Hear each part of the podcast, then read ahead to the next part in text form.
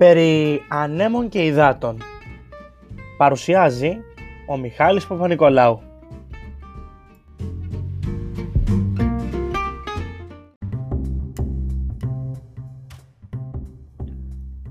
Φίλες και φίλοι του διαδικτυακού ραδιοφώνου, σας καλησπερίζω σε ακόμα μια εκπομπή περί ανέμων και υδάτων. Επανερχόμαστε μετά από αρκετές μέρες και με την τρίτη καραντίνα να ξεκινά εχθές. Πολλοί από εσάς ίσως αισθάνεστε θυμό, απογοήτευση, ορκή. Είναι δικαιολογημένα όλα. Έχει γίνει μια αρκετά μεγάλη προσπάθεια όλο αυτό το διάστημα ώστε να ξεπεράσουμε αυτό τον κίνδυνο που λέγεται κορονοϊός, όμως οι συνθήκες επιτάσσουν ξανά τον εγκλισμό μας. Εγώ από τη μεριά μου θα προσπαθήσω να σας δώσω πάλι αυτή την ευχάριστη νότα στην καθημερινότητά σας και με μεγαλύτερη συχνότητα εκπομπών να μιλήσουμε για διάφορα θέματα που θα μας ε, ξεκουράσουν, θα μας ψυχαγωγήσουν, αλλά θα μας δώσουν και την ευκαιρία να καταλάβουμε διάφορα πράγματα και να μάθουμε. Σήμερα, έχοντας μπει στη λογική μιας νέας καραντίνας, προσπάθησα λίγο να τακτοποιήσω το δωμάτιό μου και να μαζέψω αυτό το χάος που επικρατεί πάνω στο γραφείο μου. Γενικά το γραφείο μου είναι γεμάτο από χαρτιά έγραφα κάθε λογής από τετράδια μέχρι βιβλία, μέχρι σημειωματάρια, μέχρι εφημερίδες και ό,τι άλλο μπορεί να βάλει ο νους σας. Μέσα λοιπόν σε όλα αυτά ανακάλυψα διάφορες μεταφράσεις μου. Για όσους τυχόν δεν γνωρίζουν, ε, έχω ένα έντονο πάθος με τις μεταφράσεις. Είναι μεγάλη μου αγάπη και ένα από τα αγαπημένα μου χόμπι. Μιλώ για μεταφράσεις κυρίως από τα αγγλικά, αλλά κάθε είδους, από πεζογραφήματα μέχρι και musical. Έτσι λοιπόν σήμερα σε μια πρόχειρη έρευνα και διάταξη του γραφείου μου ανακάλυψα μια μετάφραση που έχει ξεκινήσει από το 2016 και αφορά ένα musical, το αγαπημένο μου musical, το οποίο έχει κάνει τεράστια επιτυχία παγκοσμίως. Μιλάμε για το μακροβιότερο musical στο Broadway και το δεύτερο κατά σειρά μακροβιότερο στο West End. Σήμερα λοιπόν η εκπομπή μελετά το φάντασμα της όπερας.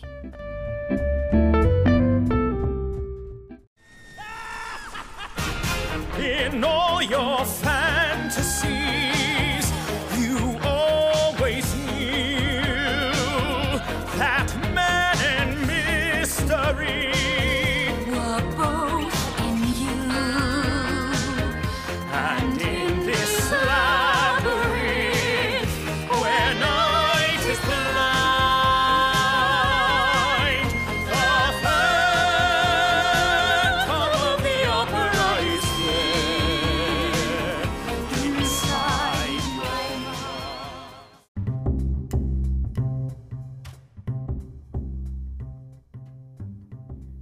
Πολλοί ίσως με ρωτήσουν γιατί επιλέγεις ένα musical για την εκπομπή.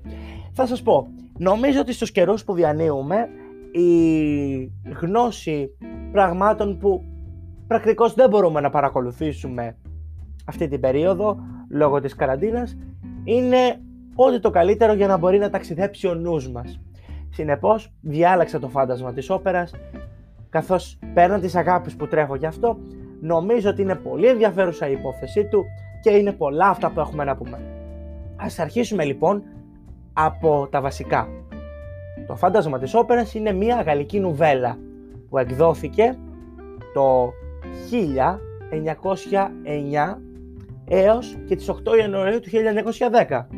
Και εδώ θα ρωτήσετε, μα είναι δυνατόν ένα μυθιστόρημα να εκδίδεται σε συνέχειες; Είναι δυνατόν. Αν εκδίδεται σε εφημερίδα, Ξέρετε, πολλά μυθιστορήματα εκείνη την εποχή εκδίδονταν σε συνέχειες σε ημερήσεις γαλλικές εφημερίδες. Όπως για παράδειγμα το συγκεκριμένο που μας αφορά με τίτλο Le Fantôme de l'Opéra που εκδόθηκε στη γαλλική εφημερίδα Le Gallois από τις 23 Σεπτεμβρίου του 1909 έως τις 8 Ιανουαρίου του 1910. Σε μορφή τόμων εκδόθηκε τα τέλη Μαρτίου του 1910. Τώρα, τι αφορά το φάντασμα της όπερας. Η υπόθεση του Γκαστόν Λερού σε σχέση με το musical διαφέρει σε σημεία. Θα επιλέξω όμως να μην σας παρουσιάσω το βιβλίο, το οποίο πραγματικά σας συστήνω να διαβάσετε, καθώς δεν είναι υπερβολικά μεγάλο και έχει τεράστιο ενδιαφέρον, καθώς τόσο τα τοπονύμια όσο και τα πρόσωπα που παρουσιάζονται είναι εκπληκτικά παρουσιασμένα. Θα επιλέξω λοιπόν να σας παρουσιάσω την υπόθεση του musical, καθώς αυτό είναι που μας αφορά και νομίζω ότι θα σας ενδιαφέρει. Έτσι λοιπόν, το musical The Phantom of the Opera, όπως είναι ο πρωτότυπος τίτλος, παρουσιάζεται στο West End το 1986 σε μουσική του Andrew Lloyd Webber, στίχους του Charles Hart και το λιμπρέτο κοινή δημιουργία του Lloyd Webber και του Richard Stilgoe.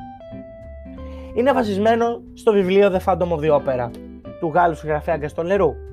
Όμως υπάρχουν διάφορες τροποποιήσεις ως προς την αφήγηση και τα γεγονότα.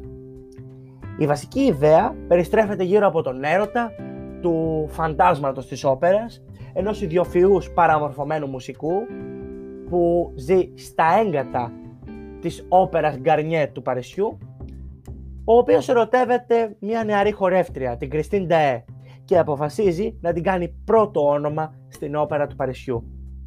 Παράλληλα, παρατηρούμε τον έρωτα της Κριστίν με έναν νεαρό υποκόμη, τον Ραούλ, ο οποίος την διεκδικεί από το φάντασμα της όπερας, ενώ στο παρασκήνιο αυτών των δύο ερωτικών σχέσεων βρίσκεται η κόντρα της παλιάς σοπράνο με την Κριστίν, η περίεργη σχέση μιας υπεύθυνης του χορού με το ίδιο το φάντασμα, αλλά και διάφορες εσωτερικές κόντρες στην όπερα του Παρισιού. Το έργο διαδραματίζεται το 1870 και περιλαμβάνει τα ακόλουθα πρόσωπα. Έχουμε το φάντασμα της όπερας, ο οποίος είναι ένας ιδιοφυής μουσικός, αρχιτέκτονας και πολλά άλλα. Η Κριστίν Ταέ, μια νεαρή χορεύτρια, απόγονη ενός κορυφαίου βιολονίστα, η οποία βρίσκεται στο ε, κομμάτι του χορού στην όπερα των Παρισίων.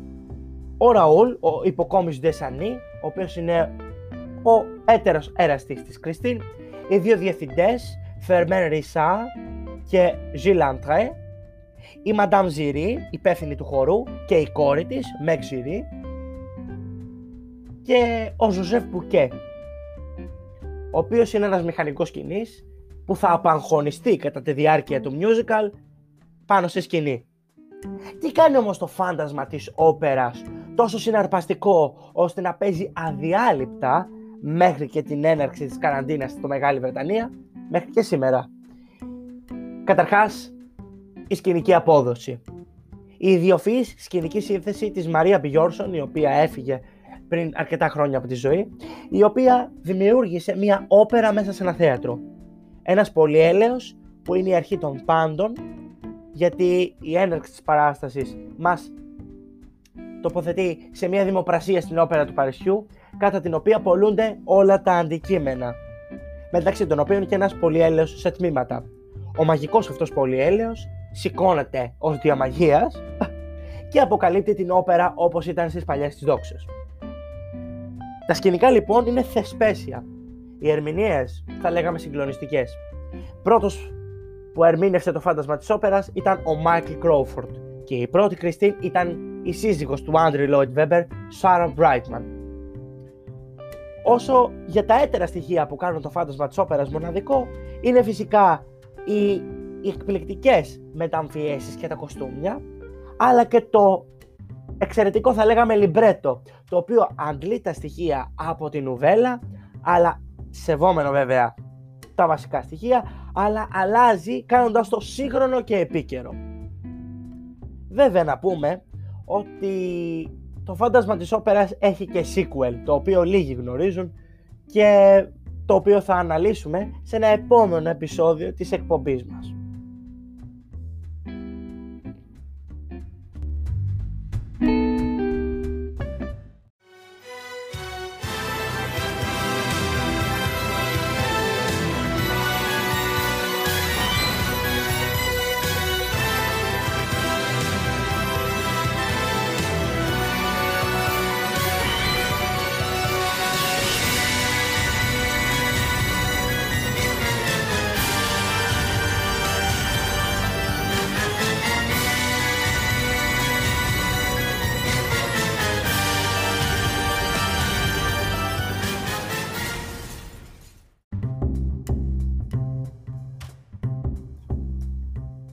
Οι παραγωγές του φαντάσματος της όπερας είναι δεκάδες και θα ήταν άδικο να προσπαθήσω να τις θυμηθώ όλες.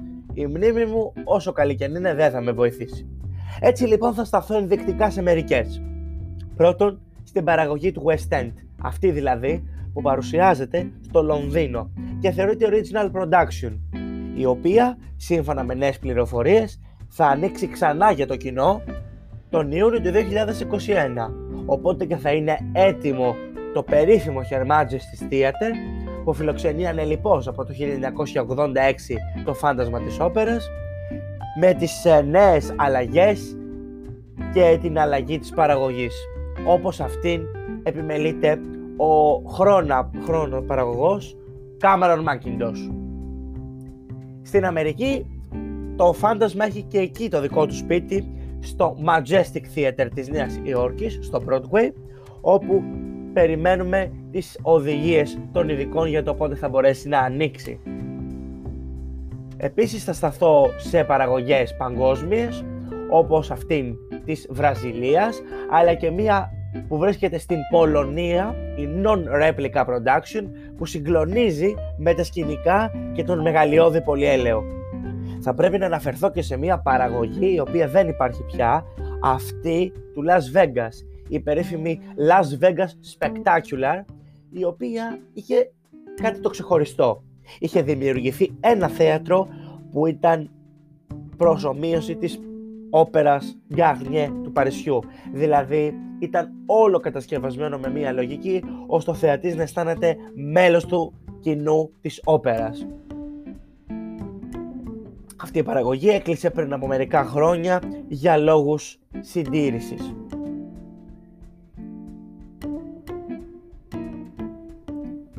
Το 2011 έρχεται ακόμα μια μεγάλη στιγμή για το musical The Phantom of the Opera. Με αφορμή τα 25 χρόνια, ο Andrew Lloyd Webber και ο Cameron Mackintosh διοργάνωσαν τρεις συναυλίες στις οποίες παρουσιάστηκε όλο το musical με κορυφαίους συντελεστές όπως ο Ramin Karimlou και Sierra Bogges και είχε πάρα πολλές εκπλήξεις. Συγκεκριμένα παρουσιάστηκε όλη η πρωτότυπη δημιουργική ομάδα του φαντάσματος, όλοι οι ηθοποιοί που έχουν σαρκώσει τους ρόλους, ο Μάικλ Κρόφορντ απευθείας από το London Palladium, η Σάρα Μπράιτμαν που μάλιστα τραγούδισε και τέσσερις ηθοποιοί που έχουν σαρκώσει το φάντασμα της όπερας σε κορυφαίες παραγωγές όλου του πλανήτη. Παρόν βέβαια ήταν και ο ίδιος ο συνθέτης, ο Andrew Lloyd Webber, ο οποίος παρουσίασε όλη την παραγωγή και επιμελήθηκε ακόμα και την τελευταία λεπτομέρεια.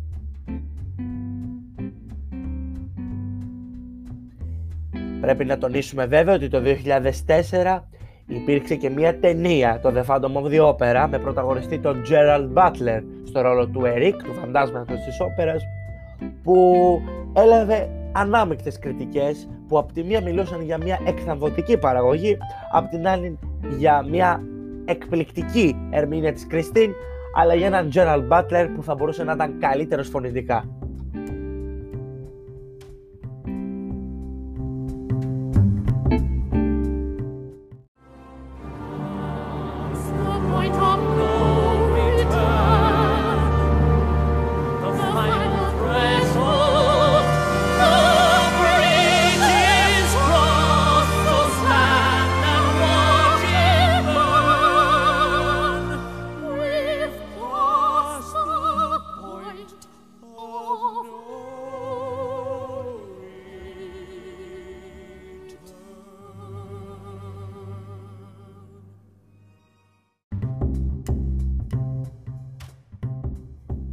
Το 2019, λίγο πριν την καραντίνα, το φάντασμα της όπερας ήρθε για πρώτη φορά και στη χώρα μας.